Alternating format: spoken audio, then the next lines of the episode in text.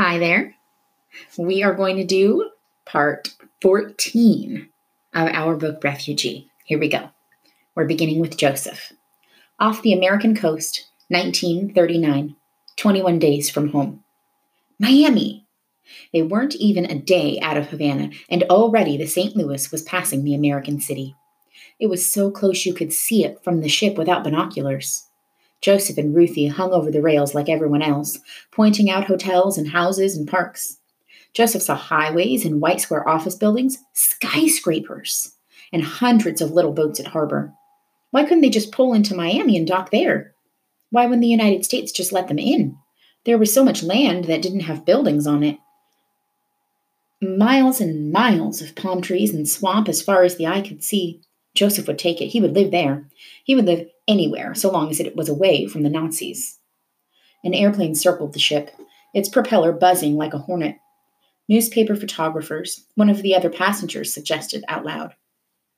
Joseph knew by now that the Saint Louis was big news the world over. Newsreel camera crews had followed the ship out of Havana Harbor on little boats, yelling, sorry, yelling out the same questions all the passengers had. Where would they land? Who would take the Jewish refugees? Would they end up back in Germany?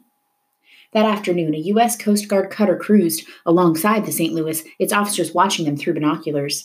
One of the other children guessed the cutter was there to protect them, to pick up anyone who jumped overboard. Joseph thought it was to make sure the Saint Louis didn't steer for Miami. Some of the children, like Ruthie, still played games and swam in the pool, and they were close enough to America for some of the teenagers to pick up a New York Yankees game on the radios. But most of the adults walked around like they were at a funeral. The happy mood of the voyage to Cuba was gone forever. People spoke little and socialized less. The movie theater was deserted. No one went to the dance hall, except for Joseph's mother. For days, she had mourned Joseph's father, had become Joseph's father by locking herself in the cabin. But with the announcement that the Saint Louis was leaving Cuba, leaving without her husband, something in her flipped like a light switch. She cleaned herself up, put on makeup, did her hair, dumped the contents of her suitcase on the bed, put on her favorite party dress, and went straight to the dance hall. She'd been there ever since. Joseph's mother was dancing by herself when he went to find her. A paper moon and stars still hung from the ceiling, decorations left over from the party when they all thought they'd be leaving the ship for Cuba. Joseph's mother saw him in the doorway and hurried over to him. She pulled Joseph with her onto the dance floor. "Dance with me, Joseph," she said. She took his hands in hers and led him in a waltz. We didn't pay for all those dance lessons for nothing. The dance lessons had been a lifetime ago, back before Hitler, back when his parents thought Joseph would be going to dances as a teenager, not running from the Nazis. No, Joseph said. He was too old to dance with his mother, too embarrassed, and there were more important things to think about right now. What's going on, Mama? Why are you doing this? It's like you're happy. Papa's gone. She twirled in his arms. Did I ever tell you why you're named Joseph? She asked. I, no. You're named after my older brother. I didn't know you had a brother. Joseph's mother danced like her life depended on it. Joseph died in the Great War, my brother Joseph, at the Battle of the Somme in France. Joseph didn't know what to say. His mother had never talked about her brother before. His uncle, he realized. He would have had an uncle.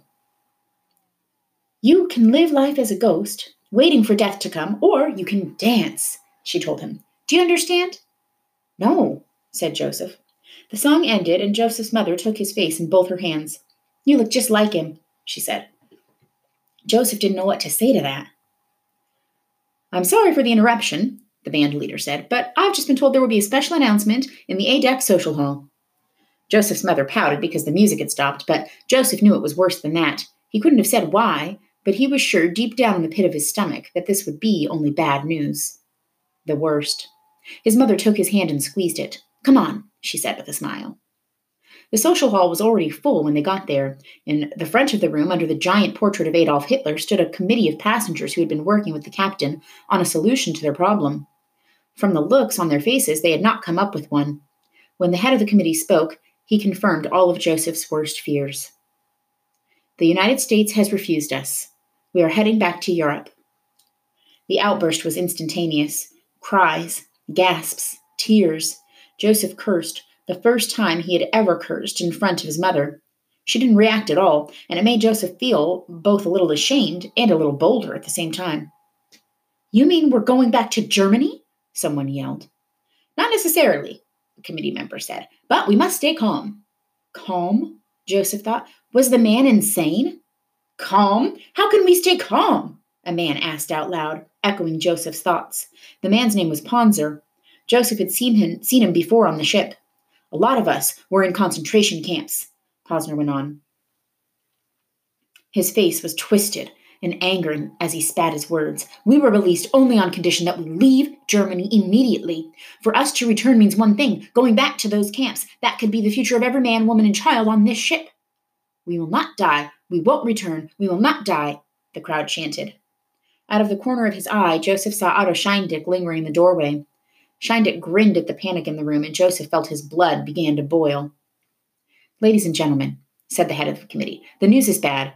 That we all realize, but Europe is still many days away. That gives us and all our friends time to make new attempts to help us."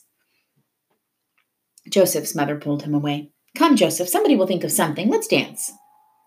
Joseph didn't understand why his mother wasn't upset, why she suddenly didn't seem to care anymore. They were about to be taken back to Germany, back to their deaths. Joseph let his mother pull him to the door, then broke away. "No, Mama, I can't." She smiled sadly at him and ducked past Otto Schindick, who leaned against the doorframe. "You should do as your mother says, boy," Schindick said. "These are your last free days. Enjoy them. When you go back to Hamburg, nobody will hear from you ever again." Joseph went back to the yelling passengers, his anger rising like the tide.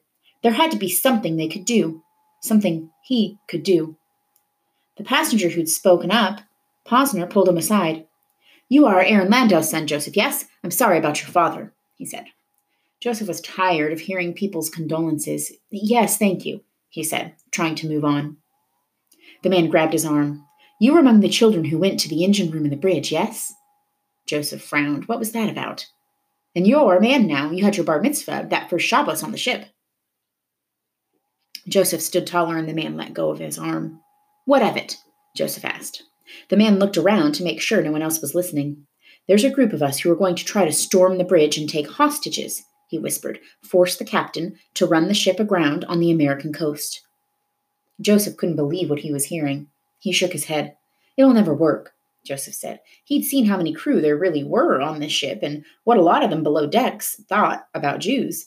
They wouldn't go down without a fight, and they knew this ship better than any passenger. Posner shrugged. "What choice do we have? We can't go back. Your father knew that. That's why he did what he did. If we succeed, we're free. If we fail, at least the world will realize how desperate we are." Joseph looked to the floor. If they failed, when they failed, the captain would take the ship back to Germany, and then Posner and the rest of the hijackers were sure to be sent to concentration camps. "Why are you telling me this?" Joseph asked him. "Because we need you with us," Posner told him. "We need you to show us the way up to the bridge." All right, our next character is Isabel. Off the coast of Florida, nineteen ninety-four, five days from home. Miami. It was like a dream, like a glittering vision of heaven, as if Yvonne had opened the gates for them. Everyone stared, stunned, as though they had never thought they would ever actually see it. When the lights on the horizon became the faint shapes of buildings and roads and trees, they knew for sure they were looking at Miami. They cried and hugged each other again. Isabel cried again for Yvonne, cried because he had been so close and hadn't made it. But her tears for him were mixed with relief that she would make it to the States, and that made her feel guilty and cry even harder. How could she be sad for Yvonne and happy for herself at the same time? Crunk. Something bent and broke under Poppy's foot, and the boat lurched. Water streamed in from a new crack in the hole, and suddenly all feelings of relief ended. The boat was sinking. "No!" Poppy cried. He dove to try to shore up the hole, but there was nothing he could do. The weight of the ship and its passengers was pulling it apart at last. They all scrambled to the front of the boat, but the back sank Back end sank deeper and deeper until the weight of the he- under the, the weight of the heavy engine. The top of the hole was almost to the water line at the back. When the two met, the ocean would flood in over the side, and there would be no going back. They would drown, or end up like Yvonne. Terror rose in Isabel like the water filling the boat. She couldn't drown, couldn't disappear beneath the waves like Lita, like Yvonne. No, no! "Bail!" her grandfather cried. Mommy was lying in the prow of the boat, as far away from the rising water as possible, her breath coming harder and shorter now. But everyone else dove for their cups and jugs. It wasn't going to be enough, though. Isabel could see that. There was too much water, too much weight. The engine. Isabel suddenly remembered the way it had been working itself loose from its bolts. She threw herself at it, trying to knock it loose. When she couldn't wrench it free by hand, she wedged herself in between it and the next bench, down in the water, and kicked at it with her feet. "Jabata, leave the engine alone and help us bail," her father called. Isabel ignored him and kicked. If she could just get the engine free. Another foot joined hers. Amara, she understood. Together, they kicked at the engine until Isabel finally felt the wet wood around the bolts give. The engine tumbled to the bottom of the boat, covering up Fidel Castro's commandment to them. Fight against the impossible and win, Isabel thought. One, two, three, Amara said. Together, she and Isabel rolled the motorcycle engine up the side and almost over, until Isabel slipped and it rolled back down with a splash into the water inside the boat. Again, Amara told her. One, two, three. Up, up, up, they rolled the engine, and onto the top of the side, where it pushed the hole down below the surface of the sea. Water gushed in, and Isabel felt the boat sinking under her feet, pulling her with it down into the black depths, down with Yvonne and the sharks. "No, wait!" Signor Castillo cried. And with one last good push, Isabel and Amara tipped the engine over the side. It slipped into the water with a slurp and dropped like a stone, and the back end of the boat shot back up out of the water, the weight of the engine no longer dragging it down. "What have you done?" Signor Castillo cried. "Now we'll never make it to shore." "We weren't going to make it if we sank," Amada told him. "We'll row," said Alito. "When we're close enough in, the tide will take us the rest of the way, or we'll swim." "Swim?" Isabel worried. "With the sharks?" "Just bail, or we won't be doing anything," Louise cried.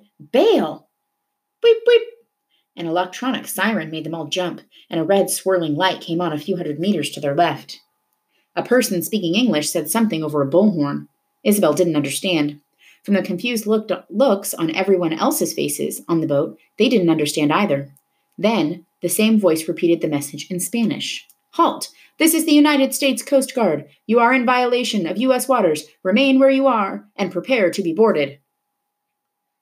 All right, our last character for this piece is Mahmoud. Serbia to Hungary, two thousand fifteen. fifteen to sixteen days from home. Mahmoud stared at the gun pointed at him. Was this real, or was he still asleep and having a nightmare?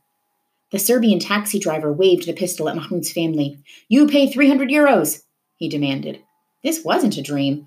It was real. Mahmoud had been groggy just seconds before, but now he was wide awake, his heart hammering. His eyes felt dry, even though his shirt still clung to him with sweep, sleep sweat, and he blinked rapidly as he looked at his parents. They were already awake, his father hugging the still-sleeping Walid protectively. "Don't shoot, please," Mahmoud's father said. He threw one of his arms protectively across Mahmoud and his mother. Three hundred euros, the taxi driver said. Three hundred euros. That was more than twice what they had agreed to pay the driver. "Please," Dad begged. "You not die, you pay three hundred, the taxi driver yelled. His arm shook and the gun danced between the two front seats. Mahmoud's mother closed her eyes and shrank away. Mahmoud's father threw up his hand. "We'll pay, we'll pay." They were being held at gunpoint in the middle of nowhere in a foreign country. What else could they do? Mahmoud's heart thundered in his chest as his father handed Walid to Mom and fumbled with the money hidden inside his shirt under his belt. Mahmoud wanted to do something, to stop this man from threatening his family. But what could he do? Mahmoud was helpless, and that made him even madder. With shaking hands, Mahmoud's father counted out three hundred euros and shoved them at the taxi driver. Why he didn't demand the whole stash of money, Mahmoud didn't understand. "You get out, get out," the taxi driver said. Mahmoud and his family didn't have to be told twice. They threw open the car doors and scrambled outside, and before the doors were even fully closed again, the Volkswagen tore off down the dark road, its red taillights disappearing around a curve. "Well," Mahmoud's father said at last, "I'm definitely giving that driver a bad review on TripAdvisor." Mahmoud's quivering legs gave out, and he sank to the ground. Tears streamed down his face as though they'd been held back by a dam before, and now the floodgates had suddenly been opened. He'd had a gun pointed right at his face. As long as he lived, Mahmoud would never forget that feeling of paralyzing terror, of powerlessness. His mother sat down on the road with him and hugged him. Mahmoud's tears came harder, fueled by everything that had come before. The bombing of their house, the attack on their car, struggling to live in Izmir, the long hours in the sea, and of course, Hana. Mostly Hana. I'm so sorry, Mom, Mahmoud blubbered. I'm so sorry I made you give Hana away. His mother stroked Mahmoud's hair and shook her head. No, my beautiful boy. If the boat hadn't come along when it did, if you hadn't convinced them to take her, she would have drowned. I couldn't keep us above water. You saved her. I know you did. She's out there somewhere. We just have to find her. Mahmoud nodded into his mother's shoulder. I'll find her again, Mom, I promise. Mahmoud and his mother cried and held each other until Mahmoud remembered they weren't getting any closer to Hana or to Germany. He dragged a sleeve across his wet mouth and nose, and his mother kissed him on the forehead. The thief took us about halfway to Hungary, at least, Mahmoud's father said, looking at his phone. We're on a back road about an hour's drive from the border. I think we're close to a bus stop. It means we have to walk again, though. Mahmoud helped his mother stand, and his father hefted Walid up higher on his shoulder. Mahmoud's little brother had slept through the whole thing. Mahmoud worried again about his brother. Air raids, shootouts, taxi holdups, nothing seemed to faze him anymore. Was he just keeping all his tears and screams pent up inside, or was he becoming so used to horrible things happening all around him that he didn't notice anymore? Didn't care. Would he come to life again when they got to Germany? If they got to Germany? They made it to the bus stop in time to catch the late bus to Orgos, a Serbian city on the Hungarian border. Even more Syrian refugees had collected there, but no one was getting through, not by road or rail or even out in the countryside the way Mahmoud and his family had crossed into Macedonia and Serbia. The Hungarians had a fence. It wasn't finished yet, but even now at night, Hungarian soldiers were hard at work, driving four-meter-tall metal poles into the ground along the border and stretching chain-link fence between them. Once the fence was hung, another group came behind them and attached three tiers of razor wire coil to it to keep people from climbing over. The Hungarians were closing their border. But we don't even want to go to Hungary, Mahmoud said. We just want to get through to Austria. The Hungarians don't care, I guess, Dad said. They don't want us in their country, whether we're coming or going. A group of refugees suddenly rushed a part of the unif- unfinished fence, trying to get through before it was done. We're not terrorists, someone cried. We're refugees. We just want to get through to Germany. They'll take us, someone else cried. There were more shouts and screams, and before Mahmoud knew what was happening, he and his family were caught up in the press of refugees trying to get across the border. Mahmoud was jostled from every side. He clung to the back of his father's shirt, hanging on like Dad was a life preserver, and they were going over a waterfall. As frightening as the stampede was, Mahmoud was excited, too. The refugees were finally doing something. They weren't just disappearing into their tent cities. They were standing up and saying, "Here we are. Look at us. Help us." But the Hungarian soldiers weren't interested in helping. As the refugees swarmed the border, soldiers in blue uniforms with red berets and red armbands hurried to stop them, firing tear gas canisters into the crowd. One of the canisters exploded near Mahmoud with a bang, and people screamed as a gray-white cloud erupted around them. Mahmoud's eyes burned like someone had sprayed hot pepper juice in them, and mucus poured from his nose. He choked on the gas, and his lungs seized up. He couldn't breathe. It was like he was drowning on land. He fell to his knees, clutching at his chest and gasping uselessly for air. I'm going to die, Mahmoud thought. I'm going to die. I'm going to die. I'm going to die. And that's all for this part. We'll find out what happens next time. Thanks.